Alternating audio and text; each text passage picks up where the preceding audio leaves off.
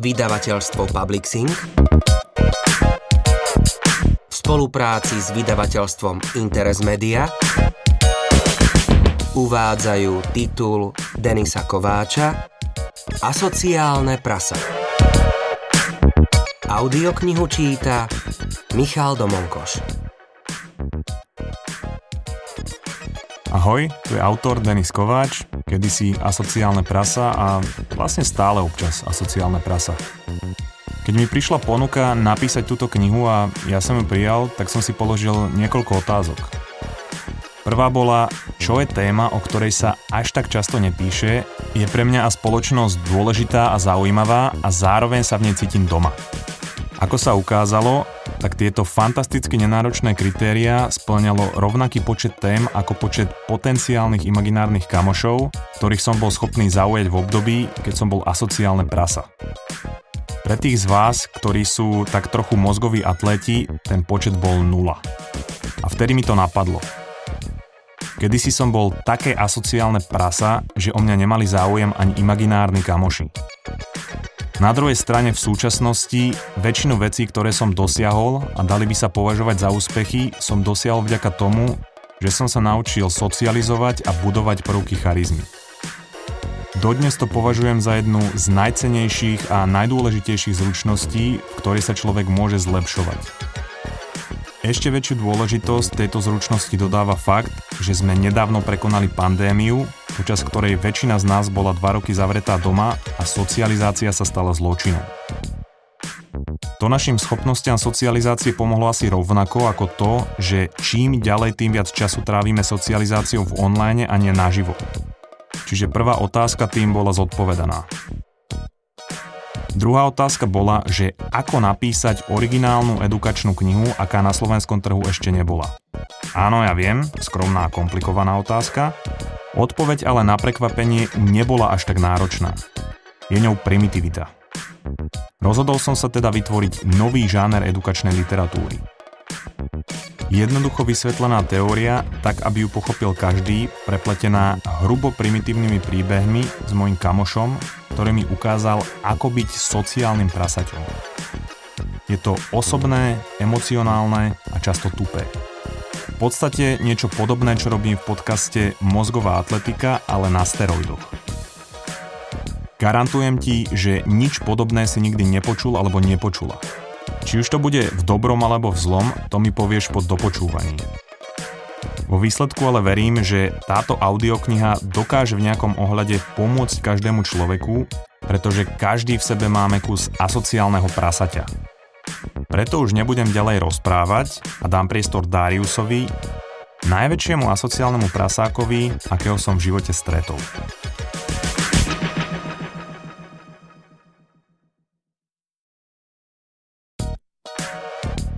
Venované všetkým, ktorí dokázali pretrpieť Dariusa aj vtedy, keď bol neznesiteľný kretén. Úvod Vytiahol som ho zo sály, keď bitka konečne skončila. Zase dostal po papuli, len pre jeho otrasné plány. No Dáriu sa trápilo len to, do ktorej strany tentokrát má zlomený svoj nos. Lebo ak je to zase tá istá ako minule, budem ho mať ako puzdro na kosu. Hlavne ľubne si to všimnú. Znepokojene skonštatoval. Ľubne nazýval pekné ženy, pretože mu to slovo pripadalo otrasné. Mierne podráždený som sa ho spýtal, či si ani po tom, čo dostal po papuli, nemôže dať aspoň na chvíľku pauzu s robením a trepaním pičovín. Z som to ale ani nehlo. Takmer okamžite sa začal obhajovať, že tento raz to fakt nebola jeho chyba. V hlave mi prebehla krátka, no dôsledná rekapitulácia toho, čo sa vlastne stalo. Lenže ani po nej nebolo možné určiť, čo z toho príbehu nebola jeho chyba. Či trénovanie očného kontaktu s cudzími ľuďmi na párty, alebo snaha napodobniť časť scény z klipu Pump It Harder od Black Eyed Peas. Darius ma zakrátko prerušil s úvahou, že v tom klipe museli použiť nejaké filmové efekty, pretože behať horizontálne po iných ľuďoch sa v skutočnosti nedá. Navyše, trénovať očný kontakt je náročnejšie, než by sa mohlo zdať. Hlavne na párty. Ale najviac ho trápilo, že nos mal zlomený do tej istej strany ako naposledy, pričom začal menovať zoznam životných kariér, ktorých sa preto musel vzdať. Definitívne vyškrtávam modeling. Zamyslel sa, súčasne imitoval zvuk vyškrtávania vety z notesa a v zápetí sa s vyplazeným jazykom pokúšal napodobniť niečo ako plieskanie bičom. Našťastie, moja záložná kariéra prezidenta ostáva nedotknutá. S neveriackým pohľadom som ironicky dodal. Niekedy o tejto tvojej kolosálnej sprostosti napíšem knihu. Darius ma pohotovo odbil.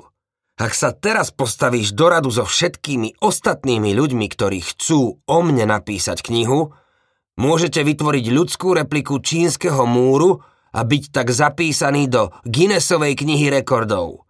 Potom by si mal aspoň jednu vec v živote, za ktorú ťa môže niekto rešpektovať. Povedal, sadajúci na lavičku kúsok od sály a nadviazal so mnou očný kontakt. Ale vieš čo? Máš obrovské šťastie. Mám zlomený nos, ochránka ma dnu už nepustí a cítim sa veľmi štedro. Ak mi skočíš porumíček, minerálku a jahodový nanuk, Práva na knihu sú tvoje. Ale musíš mi zmeniť meno. Zatiaľ, čo ja som s úsmevom na tvári krútil hlavou, Darius robil rukami gesto, ktorým ma odháňal od seba. No, nestoj tam ako blbeček a choď kúpiť chudáčikovi Dariusovi rumíček, nech ho nebolí nosíček. Hoci pôvodne išlo o posmešný vtip, pri čakaní v rade pri bare som si hovoril, že keď raz napíšem knihu, určite v nej spomeniem aj tento absurdný príbeh o kúpe prednostných práv na knihu Zarum, Minerálku a Jahodový nanúk. Kniha o malých veciach, ktoré ti môžu zmeniť život.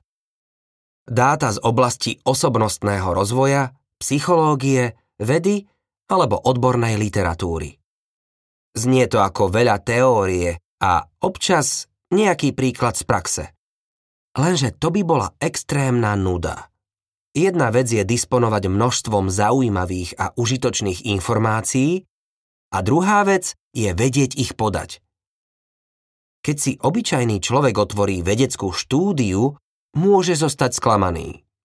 Väčšinou sú totiž písané odborným žargónom s náročnou skladbou vied – to ale neznamená, že o tieto edukačné informácie nie je značný záujem.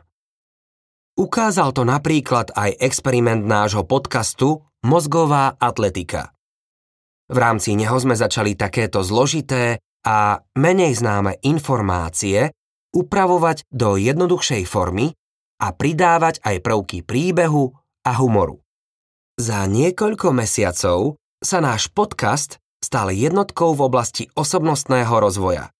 V rebríčkoch obľúbenosti Apple Podcasts a Spotify sme sa za rok 2022 ocitli dokonca v top trojke spomedzi viac ako 2600 podcastov v našej krajine. Tak, prečo to neskúsiť aj s knihou? Medzi historicky najpredávanejšími publikáciami na svete nájdeš príbehy ako Don Quixote, Harry Potter alebo Pán prsteňov. Je tam ale aj kniha z oblasti osobnostného rozvoja. Biblia. Tá si udržiava svoju popularitu už zhruba 1800 rokov. Do mojich 15 rokov som bol kresťanom, takže Bibliu poznám veľmi dobre. A musím povedať, že oproti ostatným knihám je niečím iná. Zakomponovala morálny kódex, a v podstate aj osobnostný rozvoj do príbehov a legend. A dodnes to funguje veľmi dobre. Čiže ak chceš odkomunikovať nejakú teoretickú informáciu a zabezpečiť, aby si ju ľudia lepšie zapamätali, je oveľa efektívnejšie spojiť ju s nejakým príbehom. Pretože aj my sami premýšľame o svojich životoch a každodenných situáciách vo forme príbehov. Zároveň je faktom, že ľudia chcú mať v živote viac zábavy, než reálne majú. Preto sú celebritami komici a herci, prinášajúci humorné príbehy a nie vedeckí pracovníci. Tí síce prichádzajú s revolučnými a hodnotnými informáciami, ale zvyčajne ich prezentujú komplikovaným a pre bežných ľudí nepútavým spôsobom. Takže sa stáva, že spisovatelia interpretujúci vedecké štúdie a poznatky pútavou formou sú väčšími celebritami ako samotní vedci.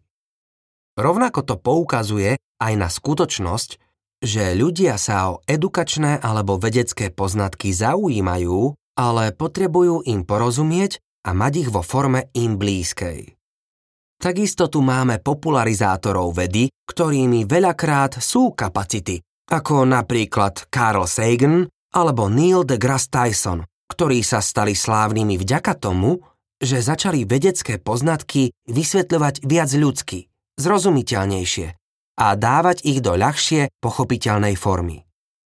Niektorí majú schopnosť pridať aj humor, čím vedia ešte väčšmi rozšíriť svoje publikum.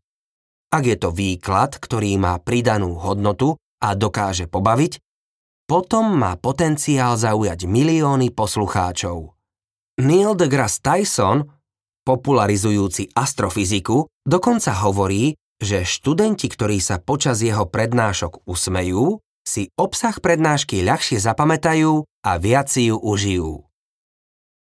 Ak nás niečo baví, v našom tele sa uvoľňuje látka zvaná dopamín.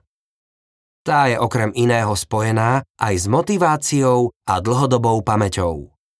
V prípade, že si náš mozog spojí niečo s uvoľnením tejto látky, chce sa k tomu opakovane vracať. Takže ak niekto zaobalí informáciu do príbehu a sem tam použije aj humor, náš mozog ho identifikuje ako niekoho, kto je zdrojom uvoľňovania dopamínu v našom tele. Vyššia hladina tejto látky je spájaná aj s lepšou pozornosťou a tiež je dôležitou súčasťou vytvárania dlhodobých spomienok a ukladania informácií. Pravdepodobnosť, že si takto podané informácie zapamätáme, bude oveľa vyššia a k tomuto zdroju informácií sa budeme v budúcnosti vracať. Dopamín je totiž aj jednou z molekúl zodpovedajúcich za to, že si dokážeme vybudovať závislosť. Nie je teda náhoda, že ľudia so zmyslom pre humor si ľahšie nájdu partnera. Ak nás niekto dokáže rozosmiať, má konkurenčnú výhodu, pretože k tomuto človeku sa budeme chcieť vracať aj vďaka dopamínu. Inak povedané, Najefektívnejšou stratégiou na prezentovanie edukačných a vedeckých informácií je podať ich ľudskou rečou v podobe príbehu s prvkami humoru. A práve tu prichádza na scénu tejto audioknihy Darius. Bol mi veľmi blízkym priateľom značnú časť môjho života. Strávili sme spolu obrovské množstvo času, vďaka čomu mám s ním nespočetne veľa zážitkov. Nazval by som ho kontroverznou osobou, ktorá prešla ohromnou premenou. Je skvelým príkladom lúzra, ktorý sa dokázal premeniť na spoločnosťou priateľného a v niektorých oblastiach možno až rešpektovaného človeka. Veľakrát zažil niečo, čo by on nazval vtipný príbeh, ale ja tomu hovorím extrémne trápna situácia. Dnes už ale viem identifikovať nástroje, ktoré použil na dosiahnutie svojej premeny. Jeho cesta predstavuje perfektnú kombináciu príbehu, humoru a teoretických nástrojov prezentujúcich malé veci, ktoré môžu zmeniť život aj tebe. Práve jeho zážitky som použil na jednoduchšiu ilustráciu rôznych teoretických poznatkov z jednotlivých oblastí v praxi. Rozličné informácie a fakty sú poprepletané s príbehom Dariusovej premeny. Tá je na jednej strane inšpirujúca, no zároveň je plná trápnych situácií, rovnako ako život každého iného bežného človeka. No ešte predtým, než prejdem k samotným oblastiam a nástrojom, musíš pochopiť, aké individuum Darius je, aj keď sa to čiastočne dá vytušiť z prvého príbehu. Asociálne prasa Je pre mňa ťažké objektívne opísať Dariusovu osobnosť. Spoznali sme sa v čase, keď bol ešte lúzrom bez akéhokoľvek náznaku charizmy. Opakovane som ho videl v situáciách, v ktorých by nikto žiadného človeka nemal vidieť. Spomienky na to sa bohužiaľ nedajú vymazať. Uvediem jeden príklad z náštevy kina, kde sme si chceli pozrieť premiéru filmu Hobbit. Bola to pre mňa mimoriadná udalosť, keďže som veľkým fanúšikom Tolkiena. Dodne si pamätám to nadšenie a pocit po uvoľnení dopamínu z toho dňa, keď oznámili začiatok natáčania. Pravidelné sledovanie zaujímavostí a noviniek mi spríjemňovali čakanie na premiéru a zároveň vo mne stupňovali napätie. Keď konečne prišiel deň, v ktorého závere sme mali ísť celá partia do kina, bol som už v úplnej extáze. Aj keď ma Darius ešte predtým stihol vytiahnuť na škaredé, zabudnuté trhovisko, kde ma navyše neskôr nechal bez poriadneho vysvetlenia, nič nemohlo pokaziť moje očakávania ani skvelú náladu. Večerná premiéra sa totiž nezadržateľne blížila. Všetkým som zakázal kupovať načos a popcorn, aby počas filmu nikto nevyrušoval a nešuchotal. Namiesto litrovej koli musel každý mať len malú minerálku, aby nechodili často na toaletu. Darius samozrejme meškal. Napísal mi správu, že máme ísť do sály bez neho, že prvých 15 minút chodia aj tak len reklamy. S Majom a Peťom sme sa teda usadili a s napätím očakávali začiatok filmu. A samozrejme Dariusa. Keď konečne prišiel, došlo mi, že bola chyba volať ho s nami. Jeho hlavu zakrýval ten najväčší popcorn, aký sa dal v kine kúpiť. Najviac ma udivovalo, ako pritom vedel udržať ešte aj načos a litrovú kolu. Sadajúci k nám, Značením povedal, že kúpil toho viac, aby bolo pre všetkých. Moja frustrácia začala pomaly narastať.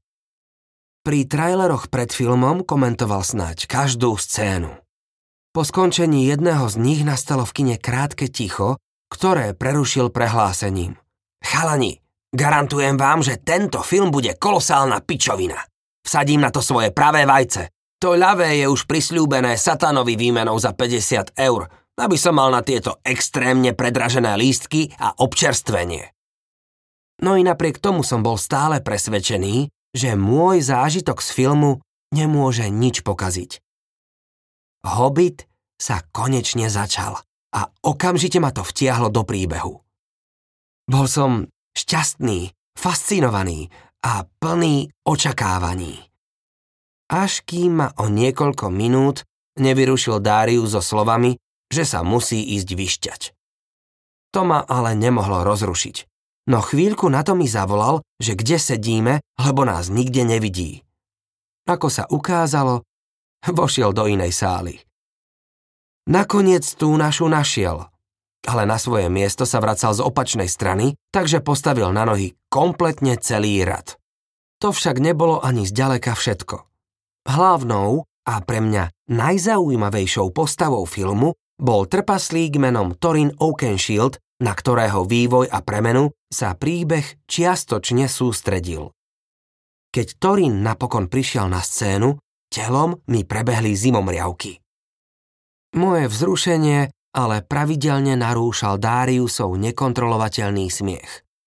Nepomáhali ani napomenutia, aby bol konečne ticho. Odrazu ma silno štuchol do ramena a po mojej otázke, čo sa zas deje, Zahlásil, vraj prečo som mu nepovedal, že Torína hrá Pepa Vojtek zo skupiny Kabát, o ktorej vedel, že ju nemusím. Najhoršie na tom bolo, že keď sa môj zrak opäť upral na plátno, podobnosť s Pepom Vojtkom bola evidentná. Odvtedy som sa na Hobita nedokázal pozerať ako na príbeh hlavnej postavy Torína, ale iba ako na príbeh speváka skupiny Kabát. Do toho ešte Darius neustále šuchotal so sáčkom od načos a samozrejme pokračoval v zosmiešňovaní filmových scén. Keď som mu neviem koľkýkrát zopakoval, že ak ho to nebaví, nech odíde, povedal, že za ten večer utratil 50 eur a neodíde ani za Boha. Toto vypovedá tak o povahe Dáriusa, ako aj o mojom prístupe k nemu. Už navždy budem vidieť Torína ako Pepu Vojtka, rovnako ako budem navždy vidieť Dáriusa ako asociálne prasa napriek tomu, že prešiel veľkou premenou. Človeka ako osobnosť najviac vystihujú jeho typické prejavy správania a u Dáriusa to bolo vždy niečo absurdné. Ako partia sme si vytvorili skupinový chat na Facebooku, kde sme riešili veľa vecí. Od rôznych problémov po novinky v našom živote. Preto si počase túto našu skupinu zablokoval, keďže ho otravovalo permanentné cinkanie správ. Približne po dvoch rokoch si opäť otvoril našu konverzáciu. Práve sme tam riešili ťažký rozchod jedného z kamošov. Čo teda vy žobráci, ideme na pivo? pridal po dvoch rokoch svoj komentár k aktuálnej téme. A toto robil sústavne. V situácii, keď sa niekomu stalo niečo zlé a všetci mali tendenciu ho ľutovať, on sa mu vysmial. Dáriusovi sa to nedalo ani vyčítať, pretože každý vedel, že svoju empatiu vyjadroval takýmto bizarným spôsobom. Snažil sa byť vo všetkom iný ako ostatný a na tom zakladal celú svoju osobnosť. Takto pôsobil ale len pri ľuďoch, ktorých dobre poznal.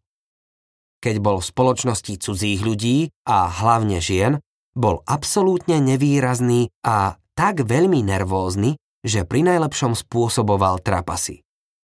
Mal alergiu na stereotyp a tuctových ľudí. Asi aj preto bol vždy taký nepredvídateľný i v tých najjednoduchších veciach. Darius raz čítal, že ak niekomu niečo daruješ, dotyčný bude mať potrebu ti túto láskavosť oplatiť. Čo by bol fajn prístup, keby tými darčekmi neboli veci ako španielská týždňová diálničná známka, manuál k čističke na reťazky alebo holandsko-nemecký slovník. V niektorých oblastiach života bol skrátka dosť zvláštny. Pri prvej návšteve jeho izby by bolo komplimentom povedať, že niektorým veciam som úplne nerozumel. Na políčke mal vystavený len hokejový puk a svoju fotku, na ktorej stál vedľa renesančnej sochy. Tá socha však mala jeho tvár s prevrátenými očami a našpúlenými perami. On mal zase tvár sochy, pričom si vo Photoshope dorobil nevkusnú ofinu, nechutnú bradavicu a kotlety. Hoci nebol zručný grafik, Dal si tú námahu, aby úprava vyzerala uveriteľne. Pritom do jeho izby málo kedy vkročil niekto cudzí, takže existovala len malá šanca, že to tam kto si uvidí a prípadne sa zasmeje. No napriek tomu to tam mal vystavené. Na stole boli dve kôpky. Jedna s jeho vlastnými fotkami s autogramom a odkazom. Hodnotnejší dar ti nikdy nikto nedá, pretože táto fotka bude mať časom miliónovú hodnotu. No ty ju aj tak nikdy nepredáš, lebo ti to nedovolí tvoja emočná väzba na moju osobu. Tieto fotky dával ľuďom k narodeninám. Aj keď bol ateista, druhú kôpku tvorili pohľadnice s náboženskými motívmi. Vedel som, že raz za čas si obíde obchody, aby vybral tie najnevkusnejšie z nich. Posielal ich známym na Veľkú noc alebo na Vianoce ako vtip. Korunu tomu nasadzovali jeho básničky. Písal a vymýšľal ich spolu s mojím bratom, keďže on tvoril básne od malička. Nasledujúci príklad ale hovorí za všetko. Náš spoločný kamoš, ktorý sa snažil celý rok schudnúť, dostal od Dáriusa na Vianoce darčekovú kartu. Bola to tá typická gíčová kartička, ktorá pri otvorení prehrá melódiu Happy Birthday. Okrem toho bolo na nej prianie k 80 Vnútri sa nachádzala snáď ešte gíčovitejšia pohľadnica, tentokrát s klasickým veľkonočným motívom. Na pohľadnicu pridal túto básničku. Šiby, ryby, ty moje najobľúbenejšie tlsté prasa, keď cez Vianoce priberieš, čo si schudol, to bude krása. Tuční ľudia na Vianoce nedostanú žiadného kapra ani šalát, v NHL hrával hráč, ktorý sa volá Martin Havlát. Je ľahšie ťa preskočiť ako obísť, bohužiaľ je to tak, keď schudneš ešte zo pár kýl, konečne uvidíš vlastný vták. Než prejdeš popred televízor, polovica filmu je fuč, keď otváraš zamknuté dvere, potrebný je kľúč.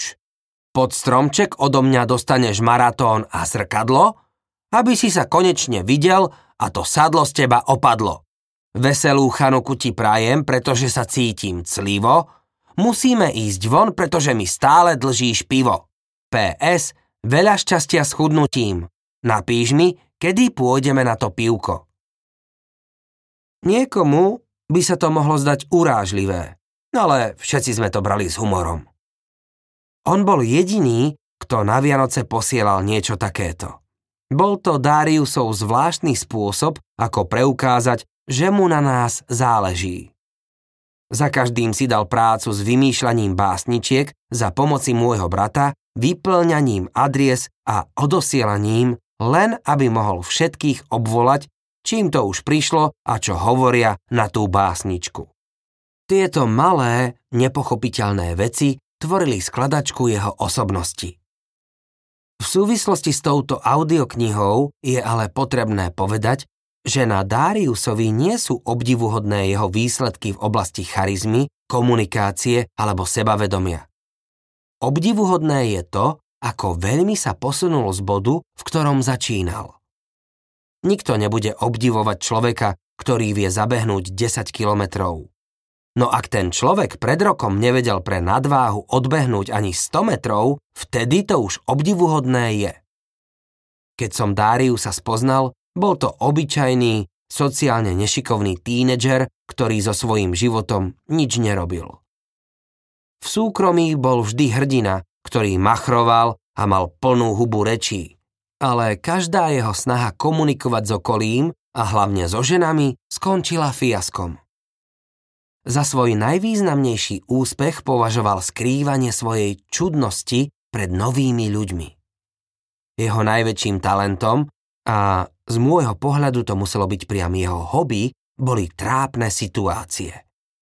Za úspešné konverzácie sa dali pokladať tie, pri ktorých po prvom trápnom tichu odišiel. Mal zo pár kamošov a dal sa považovať za lúzra. V podstate sa nevedel začleniť do spoločnosti a nájsť si v nej svoje miesto. Ak o nejakom človeku na základe prvého dojmu povieš, že vie zaujať alebo dokonca, že má charizmu, Darius by sa dal na začiatku svojej cesty označiť za presný opak takéhoto človeka.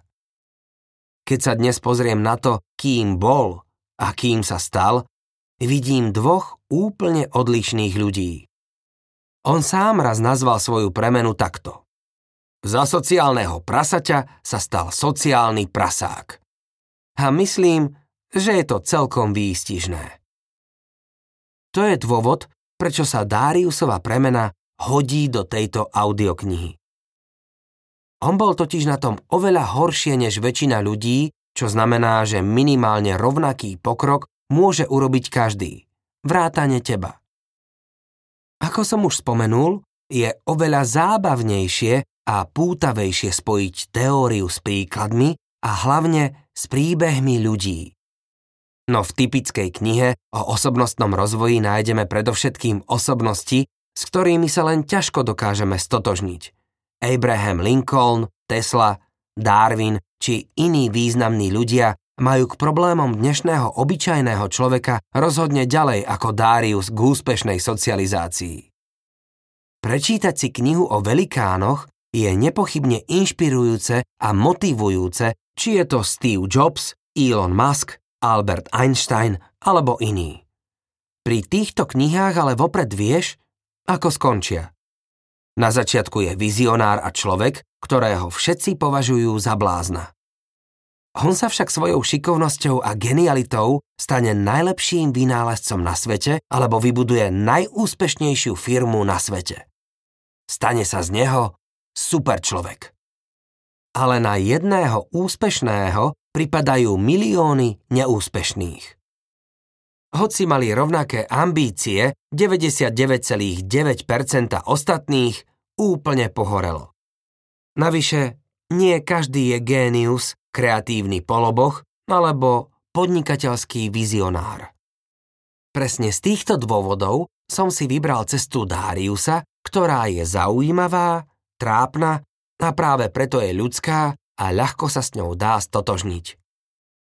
Na svoju premenu používal nástroje, ktoré má k dispozícii každý. Čiže podobnou premenou môže prejsť v podstate ktokoľvek.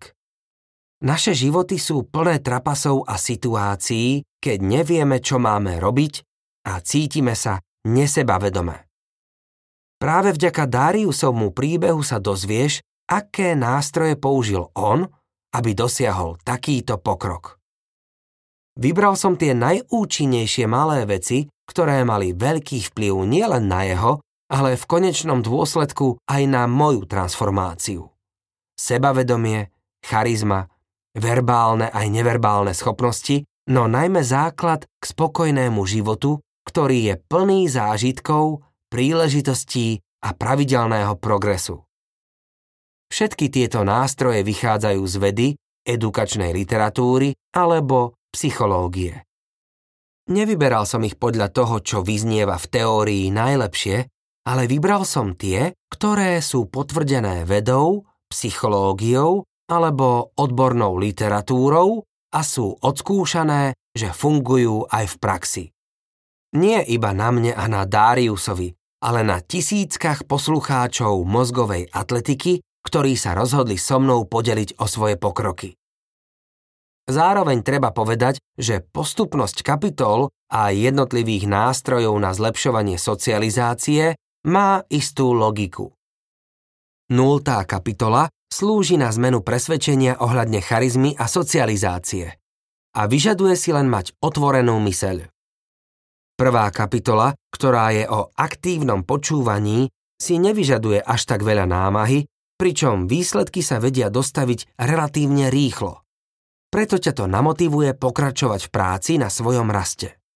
Potom nasleduje očný kontakt, ktorý je síce trochu náročnejší, ale v kombinácii s aktívnym počúvaním vytvorí dobrý základ a dostatok motivácie na to, aby si sa začal zaoberať náročnejšími konceptmi. Aktívne počúvanie a očný kontakt sú teda primárne zamerané na sociálne interakcie s ľuďmi, ktorých poznáš. Nie je potrebné pridávať ešte aj stres zo socializácie s niekým novým, a tým pádom znižovať šancu, že si aktívne počúvanie a očný kontakt zautomatizuješ, alebo že sa ti celý proces, ktorý má byť zábavou, premení na hrôzu a peklo. Náročnejší koncept predstavuje práca na seba úcte a následne v kontexte sebavedomia prechod od ľudí, ktorých poznáš, k novým známostiam. Keď sa naučíš bez problémov oslovovať cudzích ľudí, na rad prichádzajú aspekty charizmy a posledná kapitola týkajúca sa diskomfortu, ktorá to celé rámcuje, pretože je dôležitým aspektom každého procesu a života každého z nás. Takto je celý ten proces logický a priateľný a budovanie aspektov charizmy sa značne zjednoduší, keď už máš zautomatizovaný očný kontakt a aktívne počúvanie pretože obe sú súčasťou sociálnych interakcií v kontexte charizmy pri nových ľuďoch. Posledná kapitola ťa potom naučí uvedené nástroje pravidelne aplikovať do ktorejkoľvek oblasti formou diskomfortu. Keď sa ale vrátim späť k problému, ktorý v nás vytvárajú knihy o superľuďoch, často sa tam poukazuje na ich vlastnosti ako na niečo vrodené. Bohužiaľ tam ale nie je napísané, ako dosiahli také veľké sebavedomie, charizmu alebo schopnosť komunikovať a či môže niečo podobné dosiahnuť ktokoľvek. Nehovorí sa tam o týchto vlastnostiach ako o niečom, na čom sa dá pracovať, ale viac menej ako o genetickej náhode a lotérii. Narodil sa s obrovským intelektom, sebavedomím a intuíciou pre biznis. Navodzuje to potom dojem, že vlastnosti sú dané a nemenné, čo je jeden zo základných problémov mnohých ľudí, ktorí chcú zlepšiť akúkoľvek oblasť vo svojom živote. A práve toto robilo z Dáriusa istú časť jeho života lúzra a bolo tiež príčinou toho, že so svojou premenou začal až neskôr a že bola pre neho taká náročná. Bol obmedzený presne týmto presvedčením, ktoré je vlastne aj dôvodom, prečo niektorí ľudia nezačnú s premenou nikdy. A preto je nutné čo najskôr ho zmeniť.